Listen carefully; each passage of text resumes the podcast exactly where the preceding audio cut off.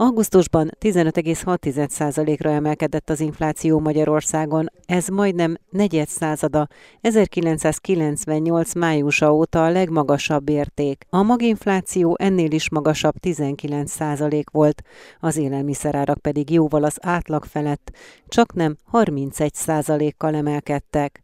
Beke Károlyt az okokról és az őszi hónapokat érintő várakozásokról is kérdeztem. Nagyjából megfelelt az elemzői várakozásoknak. Ugye most már hónapok óta azt láthatjuk, hogy a Magyar Nemzeti Bank az aktuális kamat döntése után, tehát már a hónap végén elmondja, hogy számításaik szerint mennyi lehetett az adott havi infláció. Most Virág Barnabás ugye arról beszélt néhány héttel ezelőtt, hogy 15-16 százalékra emelkedhetett az augusztusi infláció. Az elemzők előzetesen 15,7 százalékot vártak átlagosan, és így a KSH által között 15,6%-os inflációs ráta az nagyságrendileg megfelelt ezeknek a várakozásoknak, illetve a jegybank előzetes jelzésének. Az élelmiszerek árának emelkedése milyen mértékű volt? Az továbbra is az átlagos infláció feletti volt augusztusban? Igen, továbbra is azt látjuk, hogy elsősorban az élelmiszerek áremelkedése húzza az inflációt Magyarországon. Ez augusztusban már meghaladta a 30%-ot, 30,9% volt éves alapon, és havi alapon pedig júliushoz képest 3,3%-kal emelkedett az élelmiszerek ára, tehát továbbra is az látszik, hogy egy nagyon erős árnyomás van az élelmiszerek esetében. Ezt részben a magasabb alapanyagárak, magasabb energiaköltségek indokolják, a szolgáltatók és a kereskedők próbálják áthárítani ezeket a megnövekedett költségeket a fogyasztókra. Az elemzők ugyanakkor arra számítanak, hogy néhány hónapon belül ősszel akár 20% körüli is lehet az áremelkedés. Miért? Mi lehet emögött? Mi lehet ennek az alapja? Igen, én azt gondolom, hogy a mai adat után gyakorlatilag kijelenthető, hogy most már akár az árstopok eltörlése nélkül is teljesülhet a 20%-os infláció a következő hónapokban. Ugye azt fontos kiemelni, hogy az augusztusi inflációs rátában még nincs benne a rezsicsökkentés módosításának a hatása, hiszen a KSH ezt úgy számolja el különböző módszertan alapján, hogy amikor a háztartások megkapják az első magasabb összegű számlát, akkor kerül be ez az inflációs kosárba, árba, ez a magasabb energia számla, tehát ez majd a szeptemberi adatban fog megjelenni, és fontos kiemelni azt ugyanakkor, hogy, hogy ennek a hatását már előrevetíti a harmonizált fogyasztói árindex, ami egy Európai Uniós módszertan szerint készül, és ebben már szerepel a megemelt rezsiköltség, ez most 18,6%. Tehát ez gyakorlatilag azt mutatja, hogy egy további jelentős emelkedésre lehet számítani már szeptemberben, akár megközelítheti a 20%-ot is már a szeptemberi infláció, és aztán a következő egy-két hónapban még további növekedés jöhet, attól függően, hogy a október 1-től mi lesz az árstopok sorsa. Amennyiben ezeket kivezetik, itt elsősorban az üzemanyag hatósági árára kell gondolni, akkor az további jelentős emelkedést hozhat, és amennyiben kivezetik ezeket az árstopokat, akkor akár 22-24 százalékos infláció sem elképzelhetetlen. Beke Károlyt a portfólió elemzőjét hallották. Júliusban az előzetes adatok szerint 1150 millió euró hiány keletkezett a külkereskedelmi mérlegben. A portfólió vezető elemzője azt mondta, hogy még soha nem volt példa Magyarország történetében ekkora mértékű hiányra. Madár Istvánnal beszélgettem. Borzasztóan rossz adat, hiszen ebben az évszázadban még csak a közelében sem járt havi deficit adat ennek az értéknek, de biztosan mondhatjuk, hogy még sosem volt például Magyarország egész történetében ekkora hiány. Vagyis még a megelőző két hónapban úgy tűnt, hogy egy kicsit talán mérséklődik a külkereskedelmi mérleg romlásának a lendülete. Júliusban kettőzött erővel tört be, és egy olyan jelentős mennyiségű külkereskedelmi deficit felhalmozódást láthatunk, amire még eddig nem volt sosem példa. Milyen ennek az oka? Ugye aritmetikailag nézve egyszerűen az az oka, hogy az egy évvel ezelőtti szintekhez képest nézve euróban számolva a kivitel 13%-kal nőtt, a behozatal viszont 23%-kal. Ez ugye egyrészt azt jelenti, hogy a kivitelünkkel nincsen különösebb baj, az orosz-ukrán háború alatt is tud bővülni az exportunk, ez nem is nagy meglepetés azok után, hogy látjuk, hogy azért az ipar is egész tűrhető növekedési pályán mozog, tehát ott sincsen igazából egyelőre komolyabb probléma, azt majd valószínűleg a következő következő hónapokban az energiaárak vállalatoknál történő megjelenése fogja majd egy kicsit megváltoztatni. Ugyanakkor a behozatal az száguld, és ennek a száguldásnak az elsődleges magyarázata természetesen az energiaimport drágulása. Ugye Magyarország az előző évekhez képest sokszoros áron szerzi be az energiát, ez pedig a teljes import értékét is annyira megnöveli, hogy a külkereskedelmi egyenleget a, a mélybe rántja. Ugye egy évvel ezelőtt, bő egy évvel ezelőtt 7 milliárd eurós többlet képződött egy év viszonylatában a külkereskedelmi mérlegben, most pedig ez a 7 milliárd eurós többlet, ez 5 milliárd eurós hiányt jelent, és ugye nem lehet nagyon kétségünk afelől, hogy a következő hónapok még további romlást fognak hozni. Milyen következményekkel járhat ez, és hogyan lehetne kivédeni ezt a helyzetet, hiszen energiára különösképpen a következő hónapokban szükség lesz. Erről beszél mindenki manapság, hogy hogyan lehet ezt kivédeni, vagy hogy lehet ellene védekezni. Az a helyzet, hogy rövid távon egyszerűen a szokásos közgazdasági alkalmazkodási jelenségeket láthatjuk, ami azt jelenti, hogy mivel ezek az energiárak a külpiacokon vannak meghatározva, nagyon nem tudunk hozzányúlni. Reménykedhetünk ugyanabban, hogy talán kicsit ez a hiszterikus hangulat, ha elül, akkor nem látunk ilyen magas energiárakat, hanem kicsit csökken, de összességében azért azt látjuk, hogy az energiaimportunk értéke az brutális brutálisan magas lesz. Ez azt jelenti, hogy ehhez valahogy alkalmazkodni kell. Az alkalmazkodás első lépcsőfoka ugye az, hogy hát kifizetünk egy magasabb összeget, ebből következően minden másra kevesebb pénz jut. Ugye ez az import érték többlet, ez gyakorlatilag kiszívódik az országból, a jövedelem az elfogy az embereknél. Ezt ugye alapvetően egyébként az infláción keresztül látjuk, hiszen ez a magas energiaár beépül a, a termékek áraiba. Ez a jövedelem hagyja el tulajdonképpen az országot, kevesebb lesz az embereknek a, a jövedelme, ami, amit elkölthet tulajdonképpen az infláció miatt. Ugye a másik lépés viszont az, hogyha ez ennyire drága ez az energia, akkor valahogy e- ezt, e, ennek a fogyasztását meg kell próbálni csökkenteni, vissza kell fogni a nemzetgazdasági energiafelhasználást. Ennek egy része ilyen természetes takarékoskodási folyamat, vagy valamilyen energiakímélő, energiaimport kímélő lépés, például hőszivattyú vagy napelem beszerelése, ahol még erre van lehetőség. Ezen túlmenően viszont sajnos ennek az egész jelenség cégnek az egyik fő félelme az, hogy az alkalmazkodás úgy zajlik le, hogy bizonyos cégek egyszerűen nem is fogják tudni kifizetni ezt a nagy energiaszámlát, ellehetetlenül a működésük, nem lesz energiaimport, hiszen nincs, aki importáljon. A rossz hír viszont az, hogy ugye ez a növekedésben fog testet tölteni, ezért azt várjuk, hogy az első két negyed év szép növekedési számai után éles lassulás fog bekövetkezni a magyar gazdaságban. Madár Istvánt a portfólió elemzőjét hallották.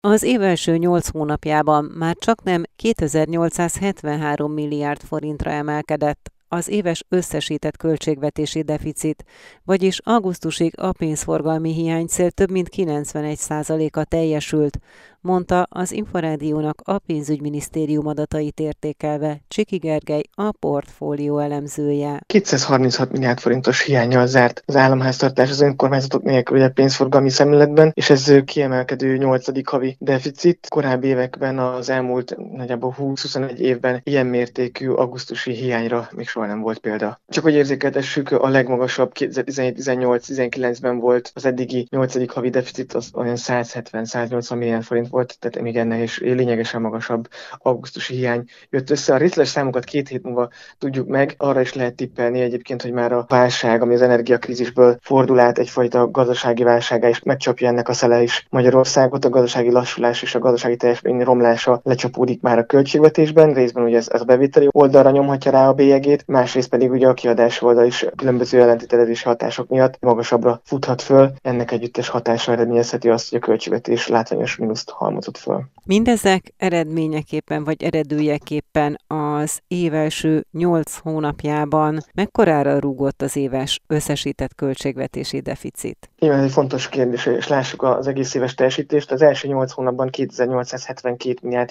forint fölött van akkumulált költségvetési hiány, ezzel nagyjából elértük azt a szintet, amit korábban is a csúcs volt éven belül, ugye júniusban láttunk ennél kicsit magasabb éven belüli teljesítés, és ezt azt is jelenti, hogy az éves pénzfogámi évi hiányterv, ez 91,1%-ban teljesült, de azt is el kell mondani, hogy még csak első 8 hónap telt el, maradék 4 hónapban kellene csupán 9%-át összehozni az éves hiánytervnek. Ez reális lehet? Tehát, hogy az év utolsó harmadában az éves hiányterv mindössze 9%-át hozza össze Magyarország, hiszen ugye az energiárak, a költségek azok továbbra is növekvő pályán vannak. Nehéz ezt megmondani, de a legegyszerűbb válasz erre az, hogy attól függ, hogy hol lesznek az energiárak, és erre a magyar állam, a magyar kormány és gazdasági, gazdaság különböző szereplői milyen reakciót adnak. Ugye a kormánybejelentés a kormányinformó Gulyás Gergelytől tudjuk, hogy a, a kormány az állami szerveknél 25%-os gázfogyasztási csökkentést rendelt el, és az a téli fűtési szezon kezdetétől effektívé válik, tehát az egy kiadás csökkentést jelent majd az állam, állam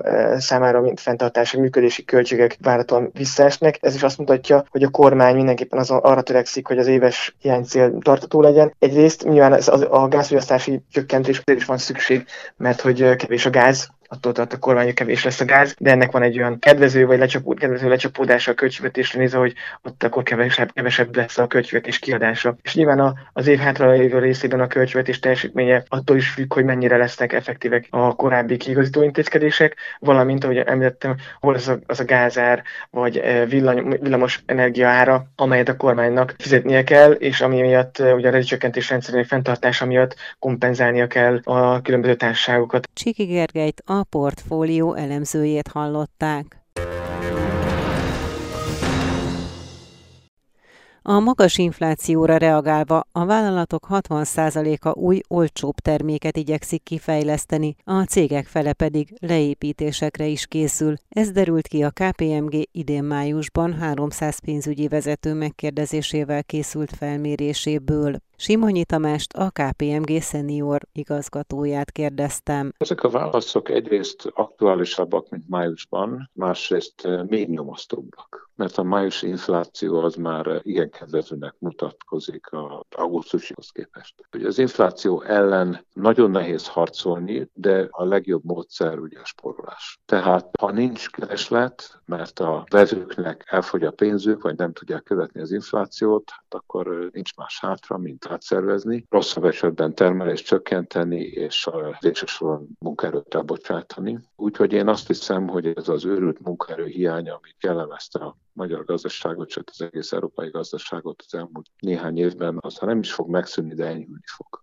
A másik módszer pedig az, hogy át kell alakítani a termékstruktúrát, és hát el kell mozdulni az olcsóbb, könnyebben megvehető, alapvetőbb termékek irányába mindenek előtt a napi létfenntartási cikkeknél. Ez a két döntő módszer. Az önök által megkérdezett 300 pénzügyi vezető hány százaléka jelezte, hogy ezen megoldások felé kívánnak majd elmozdulni? 60 százalék ezt jelezte. Mit tesznek a vállalatok azért, hogy növeljék a bevételüket? A bevétel sajnos magától nő, mert az infláció nyomja fel a bevételi számokat, amit az igazi kérdés az, hogy volumenben lehet-e bevételt növelni. Tehát, hogy a bevétel az a darabszámszor az ára. Ilyenkor ez nagyon nehéz. Azok a cégek tudják a darabszámot növelni, akik valami olyasmit gyártanak, amit mindenképpen meg kell venni, és piacot vesznek el a drágább termékek elől azoknak ez sikerült, de ezek nincsenek túl sokan. Tartósan, hosszú évekre meghatározó tendencia marad az, amelyet most felvázoltak a cégvezetők?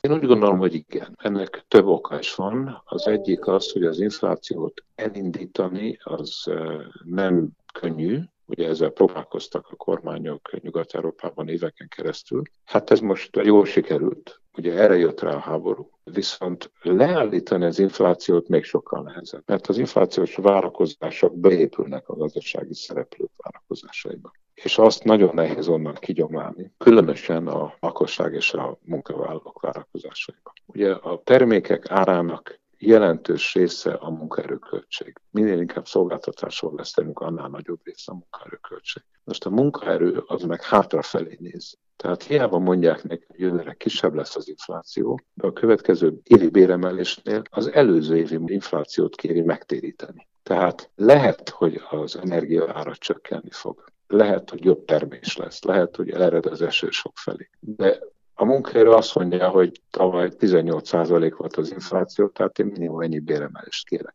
És ez már is beépül a következő év. Tehát ezért nagyon nehéz kitörni az inflációból.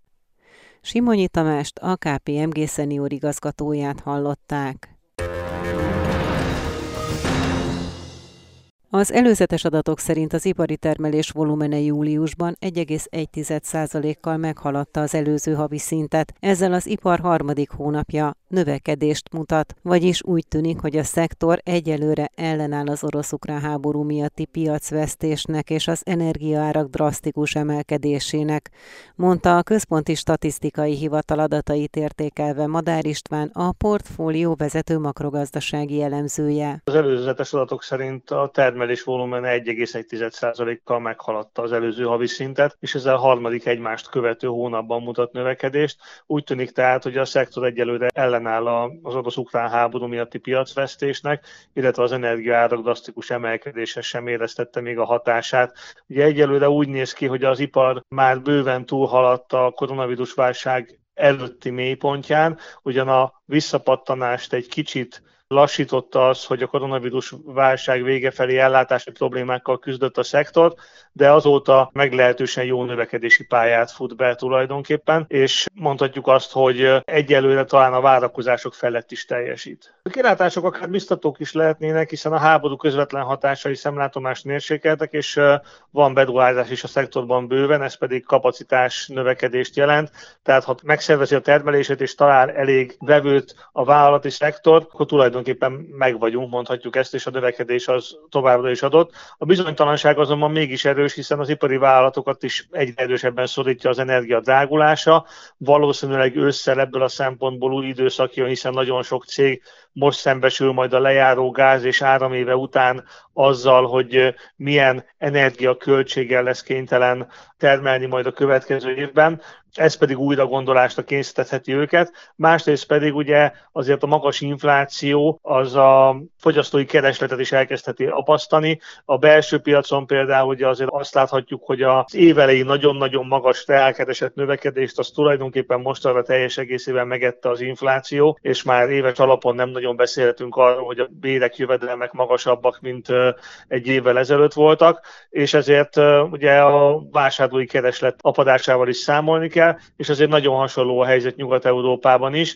Azért most mindenki arra számít, hogy ennek az óriási energiaszámlának a kifizetése a nagy megrázkódtatást jelent a, a gazdaságok számára, ami azt jelenti, hogy azért az ipart is érheti mind a kínálati oldalon, mind a keresleti oldalon további sok. Ez pedig azért ezt a szép képet, ami eddig azért kirajzolódott az idei évben a szektorról, azért elég erőteljesen beárnyékolja. Madár Istvánt a portfólió vezető makrogazdasági elemzőjét hallották. A pandémia katalizátora volt a magánegészségügy növekedésének, de az emelkedő infláció megtörheti ezt a trendet, állapította meg a PVC felmérésében. A részletekről Remete Gergőt, a PVC Magyarország egészségügyi tanácsadó csoportjának vezetőjét kérdeztem. A felmérésünkben azt vizsgáltuk a magyar magánegészségügyi piac árbevételét 50%-át termelő szolgáltatók esetében, hogy a pandémia és az azzal együtt érvényesülő szabályozások hogy hatottak a piacra. Arra jutottunk, hogy a pandémia az első szakaszában, és ez jelentse az első pár hónapot alapvetően korlátozta a páciensek magánegészségügyi szolgáltató vásárlási kedvét, de az azt követő időszakban, amikor még a közfinanszírozott ellátás a veszélyhelyzeti felkészüléssel és egyébként a pandémia elleni harccal volt elfoglalva, akkor megjelentek új páciens rétegek is a magánegészségügyi szolgáltatóknál. Ez azt jelenti, hogy a kezdeti bevétel kiesésük az a későbbi időszakokban megtérült, és igazából magasabb árbevételt generáltak a pandémiát követő időszakban, mint az előtte jellemző volt. Igazából azt is mondhatjuk, hogy a COVID igazából katalizálta a magánegészségügyi szektort. Mi lehetett ennek az oka? Hogyha árbevétel szempontjából vizsgáljuk, akkor több oka van. Az egyik oka, hogy a közfinanszírozott ellátás, ahogy említettem, a pandémia elleni harccal volt elfoglalva, és beavatkozások maradtak el, vagy késtek. A páciensek viszont azt érezték, hogy az ő ellátásuk mindenképp meg kell, hogy történjen, ezért hajlandóak voltak ezt megvásárolni magánegészségügyi szolgáltatóktól. Ez az egyik oka. A másik oka, hogy továbbra is trendszerű maradt az a jelenség, hogy a közfinanszírozott ellátástól elforduló és a gyorsabb hozzáférést biztosító magánegészségügyi piac felé kacsingató páciensek száma nőtt. Illetve a harmadik trend is továbbra is megmaradt, hogy van valamiféle változás, igaz, hogy még csak nagyon haloványan látszik az állampolgárok egészségi állapotukkal kapcsolatos odafigyelés terén, tehát vannak már mérhető olyan rétegek, akik keresik a prevenciós vizsgálatokat, szűrővizsgálatokat. Ugyanakkor azt is megállapítja az elemzésük, hogy az infláció, valamint a szabályozási környezet változása megtörheti ezt a növekedési trendet. Miért lehet ezt a következtetést levonni? Az egészségügy, és ez most a szektortól függetlenül, közfinanszírozott vagy magánegészségügyről beszélünk, humán erőforrás centrikus. Az egyértelműen látszik, hogy harc folyik a két szektor között a humán erőforrást illetően, és a szabályozás ezt a harcot ki is élezte. Ugye a szabályozás alatt itt az egészségügyi szolgálati jogviszony szabályozásról beszélünk, ami együtt járt egy béremeléssel, és a két két szektor között gyakorlatilag választásra kényszeríti főszabály szerint az orvosokat. Ugye ez kiélezte a harcot a bérek tekintetében a két szektor között, és a magánegészségügy, hogy meg tudja tartani humán erőforrásait, folyamatos emelésre kényszerült. A bérek emelése viszont beépül az árba, és mint minden szektorban manapság az országban, az infláció is érezteti hatását, legyen szó a szakmai anyagok beszerzéséről, vagy ugye az aktuális rezsi árakról, és ezek mind-mind a szolgáltatások áraiba épülnek be előbb-utóbb, legalábbis ez volt a felmérésünknek az egyik konklúziója. Viszont azt látjuk, és ez érezhető is már, hogy ez nem lehet végletekig követhető módszertan, mert előbb-utóbb elér oda a szolgáltatások átlagára, hogy az infláció miatt egyébként is szűkösködő állampolgár vagy páciens nem lesz képes megvásárolni a magánegészségügy szolgáltatásait. Egyébként a magánegészségügyi szolgáltatóknál történtek már áremelések? Történt áremelés, 19-től 22 júniusáig tartó időszakot vizsgáltuk. Az átlagos szakorvosi konzultációs óradíjakat, helyesebben konzultációs díjakat vettük alapul, és ezeket néztük meg. Két és fél éves időszakban átlagosan 20%-os áremelkedésről beszélhetünk. Ez ugye azt jelenti számszerűsítve, hogy a korábbi 20 ezer forint közeli, vagy 20 ezer forintot épp hogy elérő konzultációs díjak most már a 30 ezer forintot közelítik. De az várható, hogy a 30 ezeres határt hamarosan átlépik. Remete Gergőt a PVC Magyarország egészségügyi tanácsadó csoportjának vezetőjét hallották. Az Ipartestületek Országos Szövetsége attól tart, hogy a jövőben ismét több vállalkozás mozdulhat el a fekete foglalkoztatás irányába, azt követően, hogy már nem választhatják a kisadózó vállalkozások tételes adóját, röviden a katát. Német László, a testület elnöke arra is felhívta a figyelmet, hogy a nyugdíj kérdés továbbra sem megoldott Magyarországon egy nagyon széles vállalkozói kör számára. Vannak ugye, akik nem tudnak mást választani, tehát nem tudnak a katában maradni, ilyenek a mellékfoglalkozásúak, illetve azoknak BT, akiknek szintén ugye megszűnt a kata lehetősége, nekik is ugye menni kell tovább. Ugye itt a vállalkozásoknál lehet menni egyéni vállalkozásba, állattalán adózásba. A BT-sek ők ugye választhatják elvileg a kivált is, vagy a társasági adóalapot. Tehát megvannak a lehetőségek, hogy mit mit választanak, csak egyet kell tudni, hogy mindegyik magasabb adóteherrel és mindenképpen magasabb adminisztrációs költséggel jár. Érkeztek-e visszajelzések az IPOSZ-hoz, hogy mit választanak a vállalkozások nagy részük ugye az általányadózást válaszol, mert mégis az a legjárhatóbb utakatások közül. A BT-sek azok általában azért én úgy látom, hogy a kivált emlegetik, ugye ez azért mégiscsak egy kedvezményesebb adózási forma még. Viszont ugye amiről nem beszélünk, vagy, vagy keveset beszéltünk, hogy nagyon sokan azt mondják, hogy akkor abba hagyják, vagy nem csinálják tovább egyrészt a koruk véget 31 nehány éve, amikor a rendszerváltás volt, akkor sokan ugye akár kényszervállalkozóként is, de bele belekezdtek egy vállalkozásba, és ezek a vállalkozók, ezek már nagyon sok esetben úgy vannak vele, hogy nem kívánnak tovább menni, hiszen már elérték a nyugdíjkorhatárt, egy újabb adózási formát már nem akarnak váltani. Kell-e attól tartani az IPOSZ álláspontja szerint, hogy az eddig katás adót fizető vállalkozások elmennek a fekete foglalkoztatás irányába? Nagyon sokan úgy vannak, hogy akkor ki kéne bújni az adózás alól, vagy azzal, hogy egyszerűen elmegyünk külföldre dolgozni, vagy azzal, hogy akkor abba hagyjuk a vállalkozást, más irányba megyünk. Tehát nagyon-nagyon sok ilyen negatív véleményt is hallunk. Félelmünk az, hogy gyakorlatilag azok a kis vállalkozások, akik eddig cégeknek dolgoztak, és nem feltétlen voltak ők bújtatott állásban, hiszen a saját eszközeikkel, saját helységükben megfelelve a katának, az előírásainak úgy dolgoztak, ők kerültek a legnehezebb helyzetbe, hiszen adót többet kell fizetni, most még hozzájönnek ugye a, a rezsiemelkedések és egyebek, és nem biztos, hogy ahova ő beszállítóként bedolgozott, ott a jövőben ezzel tud élni, hogy ezt érvényesítse az áraiba. Még egy nagyon fontos, hogy a vállalkozóknál, akik ugye most maradnak is a katában, mert azért pár ezren választották tovább a katázás lehetőségét, kulcsmásoló nem biztos, hogy választani fog más adózási nemet. Ezeknek a szolgáltatását is igénybe akarják venni a vállalkozások is. Az a vélemény alakult ki, hogy azért ezzel szinte